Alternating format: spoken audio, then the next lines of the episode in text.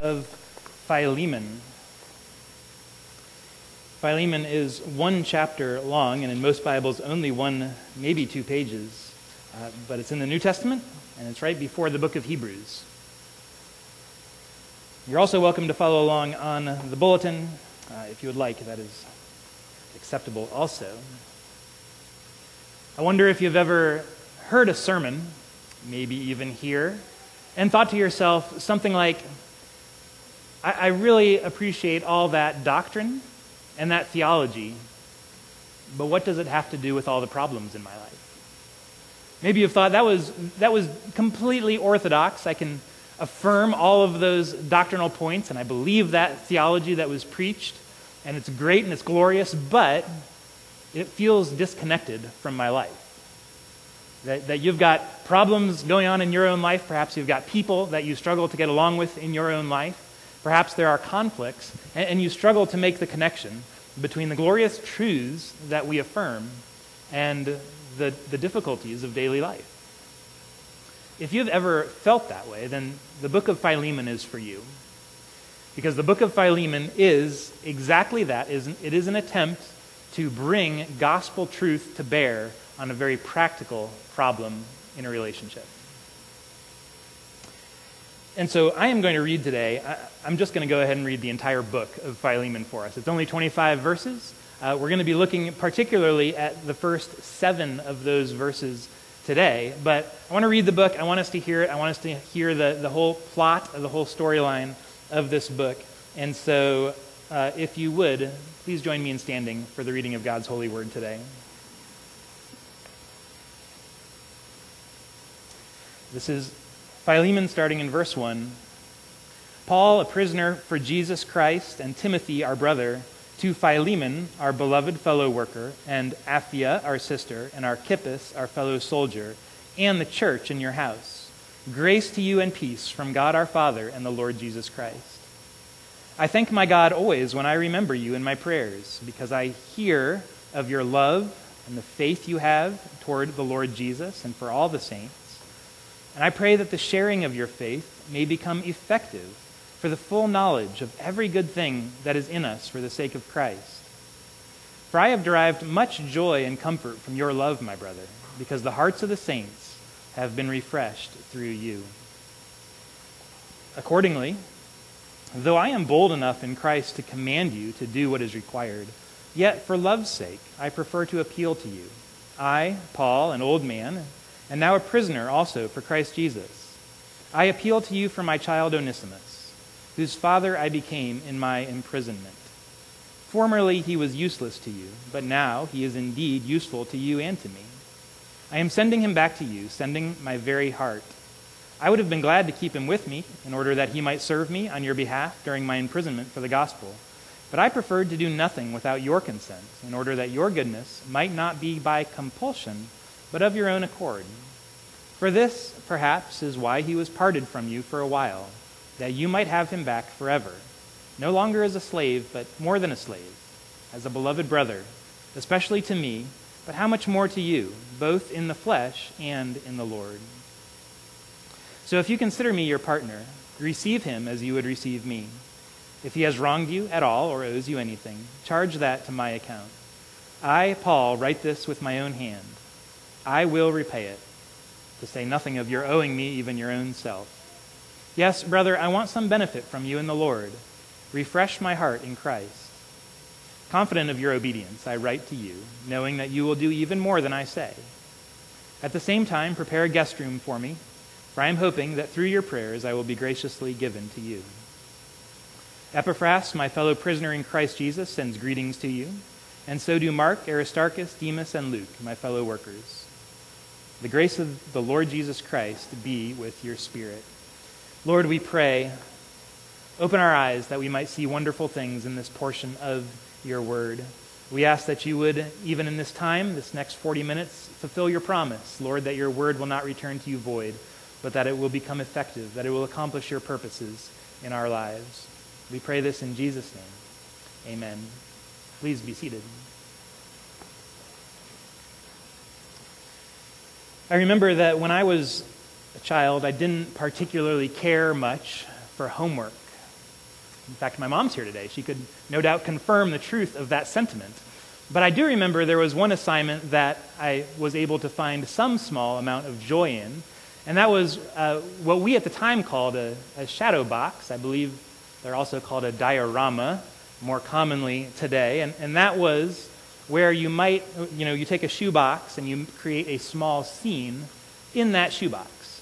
And as I recall, the, the main point was uh, you might be studying something in your class, something vast like the ocean or the desert. And of course, I grew up in Illinois. We didn't have easy access to any of those. And, and they, were, they were large, they're hard to wrap your mind around, but you can create this one small scene and you can get a little picture of this is what the ocean is like, or this is what a desert ecosystem is like. And in doing so, you can begin to understand how it works. You can begin to extrapolate in your own mind that this vast thing uh, works because you see one small example of it. In some ways, the book of Philemon is a diorama for us. The book of Philemon gives us this one small scene it's a letter that focuses on one relationship that Paul is speaking into. And yet, the point of Philemon is to help us grasp the vast implications of how the gospel is meant to become effective in our lives, of how the gospel is meant to have very practical implications to, to produce reconciliation. And, and applying the gospel to our lives is this big topic, but Philemon gives us one picture of it, one illustration. And it says, Here, look at how it has worked in this relationship and go and do likewise. And so I want us to see first today these three things uh, to understand the book of Philemon. First, we see something of the need for reconciliation in a broken world. Second, we see the power for reconciliation in a broken world.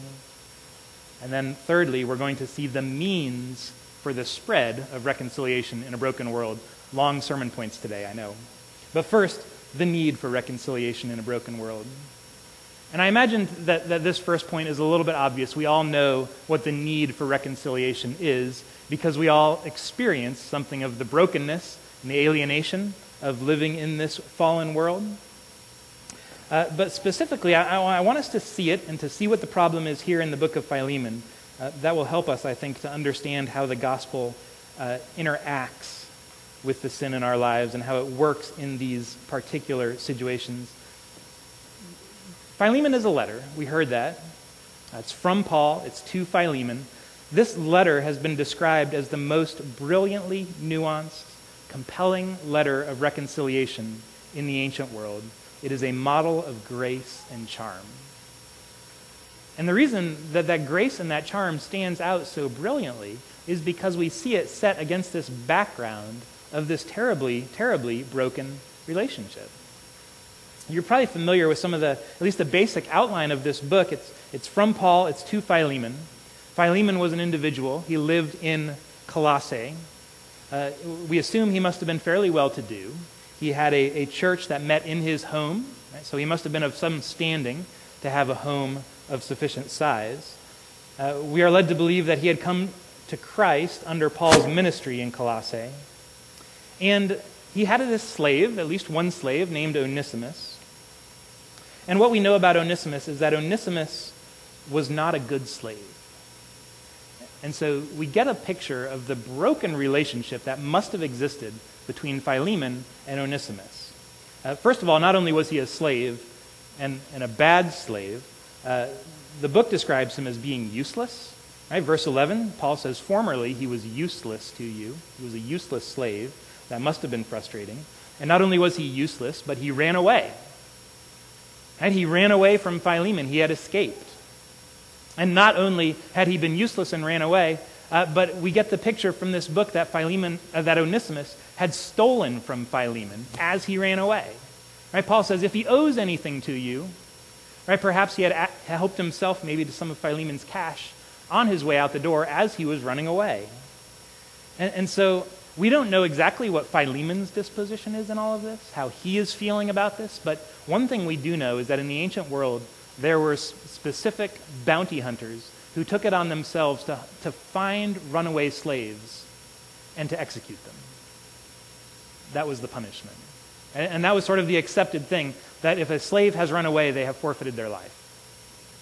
That, that's what it means. And so we get this picture of, of how Philemon must have felt about this useless slave who was no good while he was there, and then he ran away and stole from him. This is a letter from Paul occasioned by this fact that these two men are in conflict.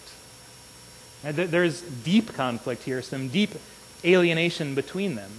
And, and here's the book of Philemon. This book, it's not primarily a doctrinal treatise. It's not even primarily an ethical or a moral letter.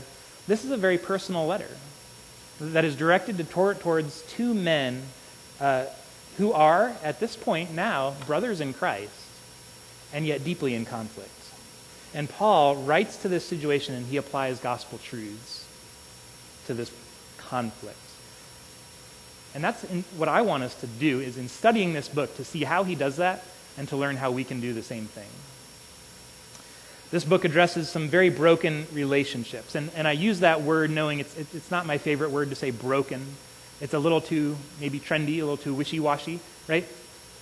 Sinners.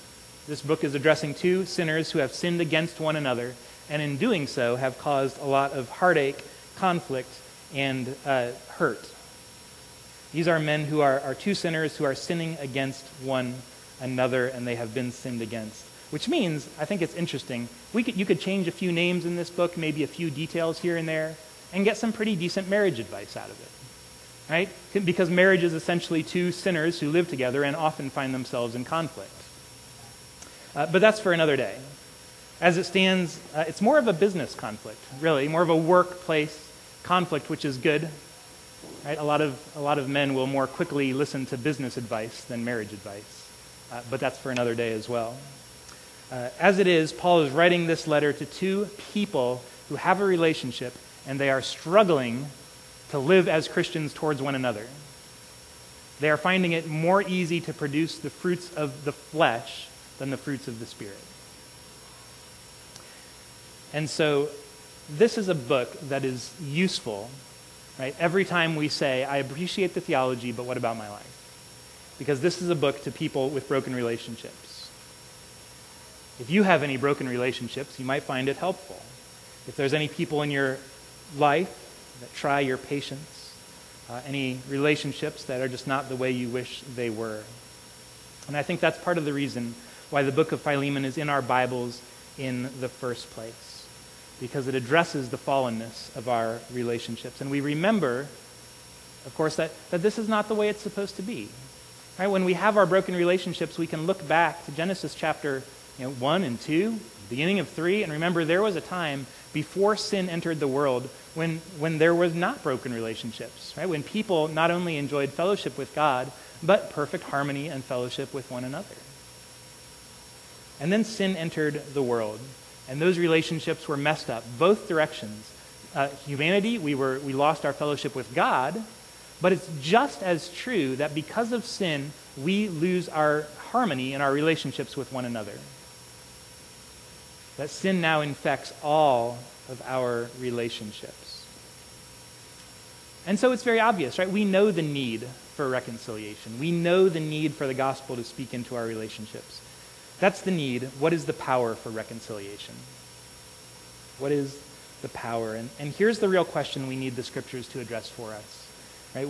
The need is obvious. We're aware of the misery, we're aware of the sin. Uh, but what is the one thing that's effective to renew and to regenerate and to reconcile us in this fallen world. And here I want us to look at Paul's prayer for Philemon. Uh, it's easy, I know, to skip over the prayers that begin most of Paul's letters in the New Testament. We think, oh, well, this is just a formality.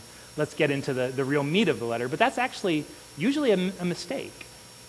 The prayers in Paul's letters are almost always uh, specifically targeted to the topic that that letter is going to be about. One commentator says this way The opening greeting and prayer contain the seed from which the letter will grow to full flower. So look at the prayer. It starts in verse 4. I thank my God always when I remember you in my prayers, because I hear of your love and the faith that you have towards the Lord Jesus Christ. Okay, so we know that Philemon's a Christian. Right? He, Paul has heard of his love towards the saints and his faith in the Lord Jesus Christ. So we know here is Philemon. He has heard the gospel, he has believed the gospel, he has been changed by the gospel. But now, verse 6. And, and verse 6, in some ways, is really the key to the whole letter. He says, And I pray that the sharing of your faith may become effective for the full knowledge of every good thing that is in us for the sake of Christ.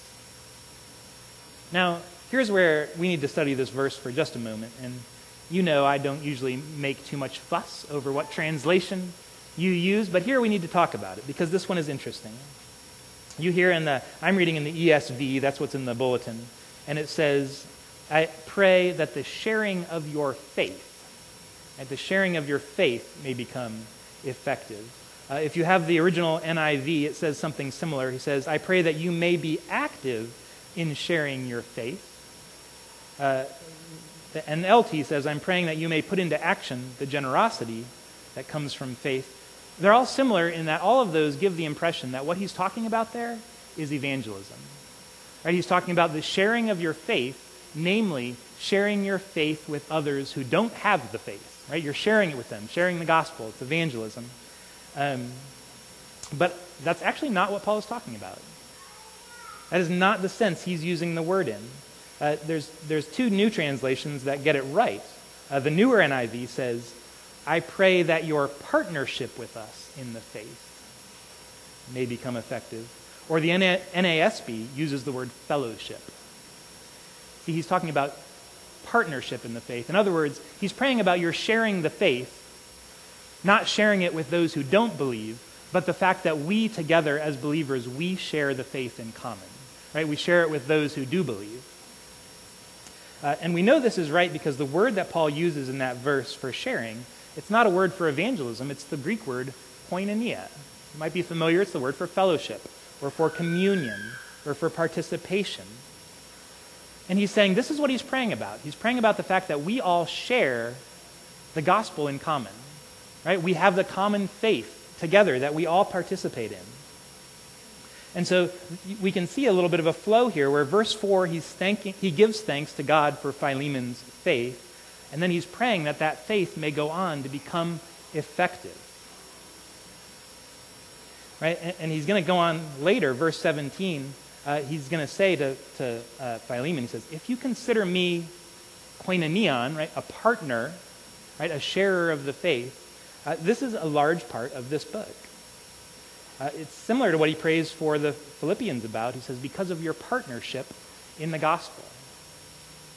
And this is what he's getting at here is that there is a, a common faith that unites us, that, that unites us all in common. And that is what undergirds the ministry of reconciliation. And look where he goes with it. Look at the second half of the verse. I pray that this sharing of your faith may become effective for the full knowledge of every good thing that is in us for the sake of Christ.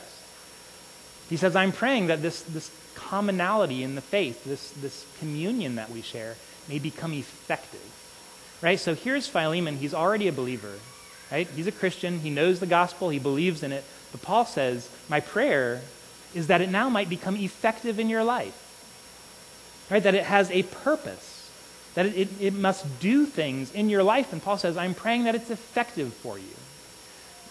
Right? So it's not enough now for Philemon as a Christian just to believe, but we want the gospel to become effective, to carry out its purposes, to do what it is meant to do, to renew us from the inside out, and not only renew our lives, our hearts, but to renew our relationships. Right? That it's effective now for carrying out what Paul sees uh, that needs to happen. Now, think about one thing we do here in worship. One thing we do here in worship, we did it a little while ago, is our time of uh, the exchange of peace, the passing of the peace. Right? And, and that's that time we all stand up and, and we shake hands uh, and we say, Peace of Christ or grace and peace or, or some similar thing as that. Now, a lot of people will sort of think of that as, you know, greet your neighbor time. Uh, sort of colloquially, or maybe you think of it as you know, halftime, just a short intermission you know, time to stretch your legs before you go on, but, but that's not what it is. I mean, I'm glad if you greet your neighbor, I'm glad if you say hello. But this is meant to be a theological act. Right? It's not just greeting your neighbor, it's not just saying hello. The point is that we are sharing the peace of Christ one with another, right? And we say, as Christ, as God in Christ has forgiven us, let us also love and forgive one another. You see what we're saying? We're saying, as we have believed the gospel and been forgiven, may that now become effective in our relationships. We have been forgiven, may we also forgive one another. And I think of it as something of a diorama moment, right? That what we do in that moment you know, is only a few minutes. Right? There's not time for lots of deep soul work and reconciliation to go on. It's just this small thing. We, we say peace of Christ. But in doing so, we're giving voice to a much greater reality in our lives. And we're, we're hoping, praying, that that reality of sharing the peace of Christ very quickly with one another is something that will become effective, that will become played out in our relationships. That if we can do that with one another here in worship as the church, that we may then also be able to do such a thing in our broader lives. Right? That we might be able to share the peace of Christ in much more significant, substantial, deep ways with those people in our lives. Right? That that peace that we have will become effective in our lives, that it will go out from us into greater and larger and broader settings.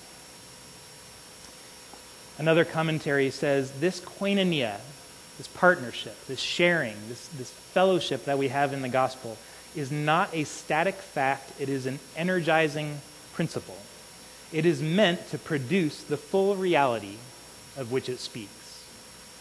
Right? It's a small thing, but it's meant to produce a much greater reality on a far grander scale. And that's what he's saying. Our fellowship in Christ, the fact that we share the gospel together, is meant to be this energizing, transforming principle. It's, not, it's something we enjoy together, but it doesn't stop there.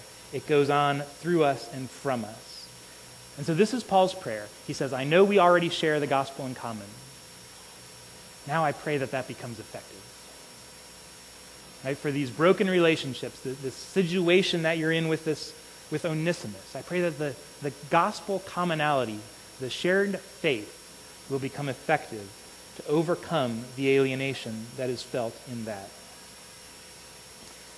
It's very interesting uh, to sort of compare this because there is another letter that was written in the ancient world uh, that's very similar. A letter that was written maybe 50 years after Philemon was written by a very significant Roman politician whose name was Pliny the Younger.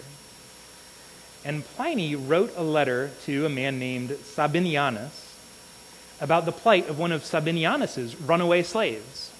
And Pliny is imploring Sabinianus to receive him back without harsh punishment. So you can see the parallels between the letter to Philemon and this letter to Saban, Sab, Sabinianus. There's so many parallels, it's almost eerily similar to them. It's actually also a very well written letter with rhetorical flair and flourish. Uh, he employs a very similar tactic to Paul. One of the things he says is he doesn't want to give an explicit command. Paul says the same thing. Pliny says he wants to appeal to him, to do what is right. Uh, and he, he stresses that they have this friendship, they have this common fellowship that they enjoy together. And so he wants to appeal to him, to do the right thing, to do what is best. There's all these parallels, but the bottom line of it all is that the two letters are built on completely different foundations, and they could not be more different. Here's what Pliny does Pliny appeals to his friend to do what is best simply on the grounds of Pliny's authority and the fact that Sabinianus really is a good guy. And deep down, he has a good heart. He wants to do the right thing. And so he's saying, do the right thing. You're a good guy. Just do what is right. Make it count. Right? It's authority and it's human goodness. Paul's appeal is on a completely different grounds than that. Paul's appeal is on the grounds of the transforming power of the mercy of Christ. And he says that the gospel is already at work among you, and it can become effective for the transformation of these relationships. godly fellowship among all who believe. Paul gives absolutely no appeal to just human goodness or to this desire to do what is right for the sake of doing what is right. He says, do it because in Christ we share a partnership that is far deeper and more compelling than any social, economic, or financial consideration. And, and it's interesting because we see that today, right? It's interesting to me to see that 2,000 years ago he was appealing to just human goodness, kind of a, a sense of shared morality. Uh, I think of that as such a modern theme. And yet they were doing it 2,000 years ago, appealing on the, on the basis of just the innate goodness of humanity. That if everyone would just take a moment and do what's right, everything would be okay. We know that's not going to happen. We, we have a better, uh, more interesting doctrine of sin than that that tells us people don't just do what is right. People don't always want the best for other people. That's why we need the gospel. That's why we need the power of Christ to break down those walls and to begin by working in our own hearts, by forgiving our own sin, by removing first the alienation that we experience from God because of our sin and the wrath that is due to us from God. First, the gospel says it deals with that, right? It, it, it heals our hearts, it, it reconciles us to God. It demonstrates his mercy, which has the transformative power in our own hearts. And it's on that basis that it says now we are able to move out in mercy towards other people. We are able to extend that same reconciling grace to others. This is the biblical teaching, right? Only the gospel is the power to effect this kind of radical reconciliation. Right? We only have to spend a moment to think how, how broken was this relationship between Philemon and Onesimus? There must have been some significant bitterness in that. Right? How, how often do we think, you know, we might hear words like this? We might hear a sermon like this encouraging you know, reconciliation and forgiveness, and, and you might be thinking on the inside, yes, but, but you don't know. You don't understand the real depth of this broken relationship. You don't understand the history of pain that exists. Well, this relationship is pretty broken. Right? This is a pretty bad relationship between Philemon and Onesimus, and the grace of God to us in Christ is pretty powerful.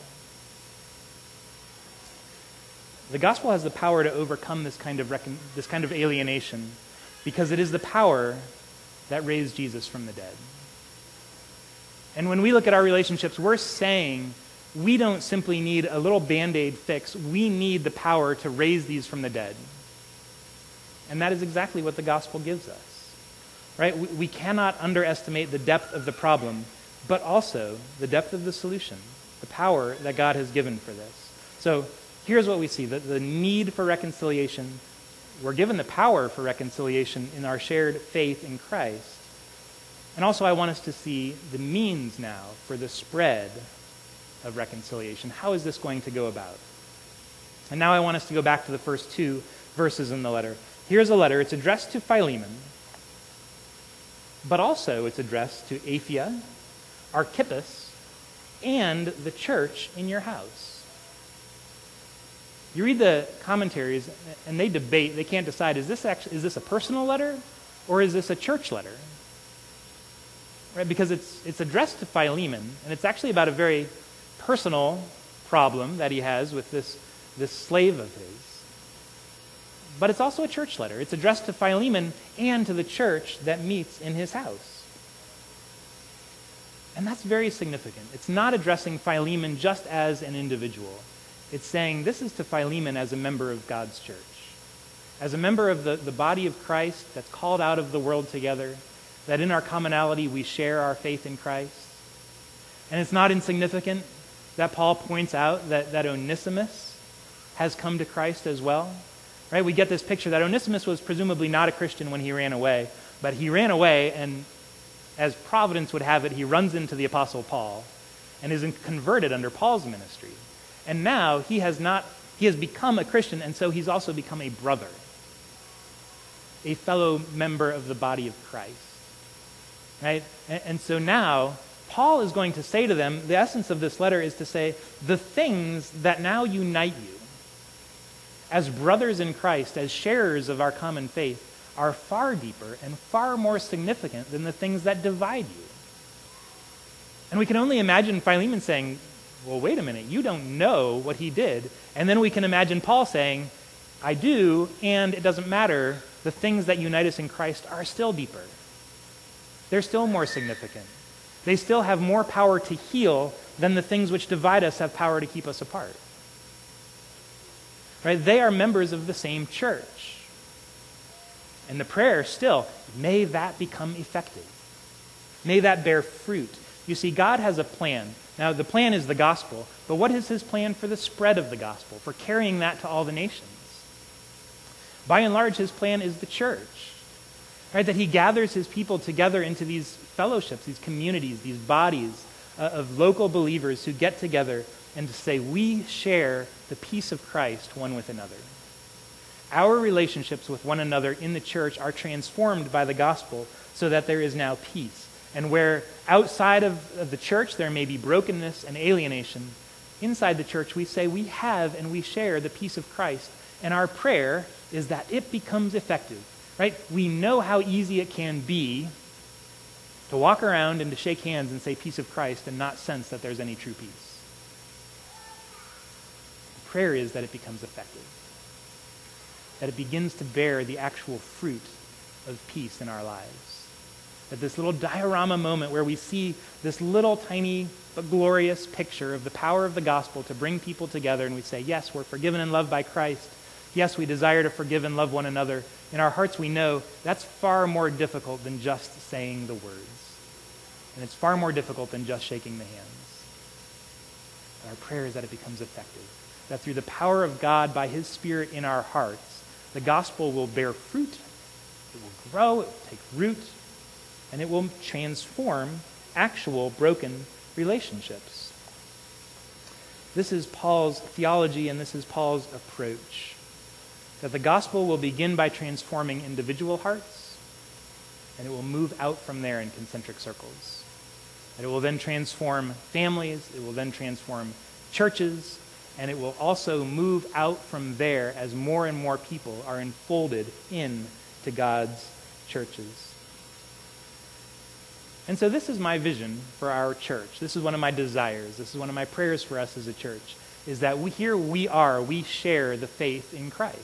And our prayer, like Paul's, is that that shared faith may become effective that, that we will not simply gather to say the words, but that we will find the gospel actually bearing real fruit in our lives.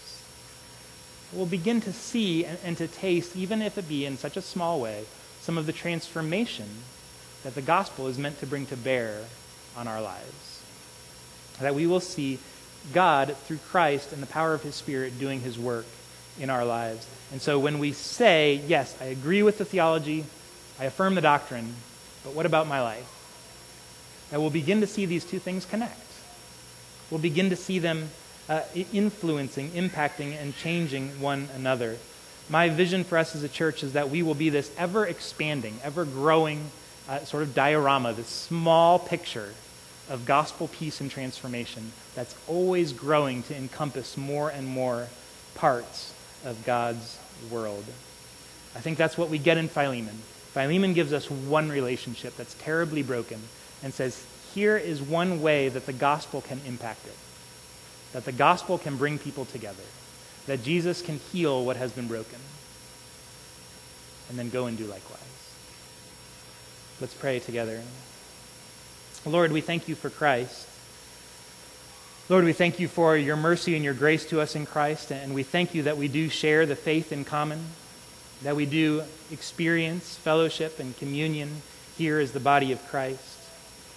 And Lord, we pray now that by the power of your Spirit, the gospel may continue to grow in its effectiveness in our lives. Lord, we ask that it may not simply be words that are spoken or doctrine that, it is, that is believed, but that it will go forward from there. That by your mercy it might bear the peaceful fruits of repentance in our lives. Lord, that we will enjoy the peaceful fruits uh, as we see the gospel making changes in our own hearts first and outward from there in our ability to share the mercy and the grace of Christ with those around us. This is our desire. Lord, we need the help of your Spirit who helps us even in our weaknesses to make uh, gospel truths a reality. And so we ask all these things through Jesus Christ. Amen.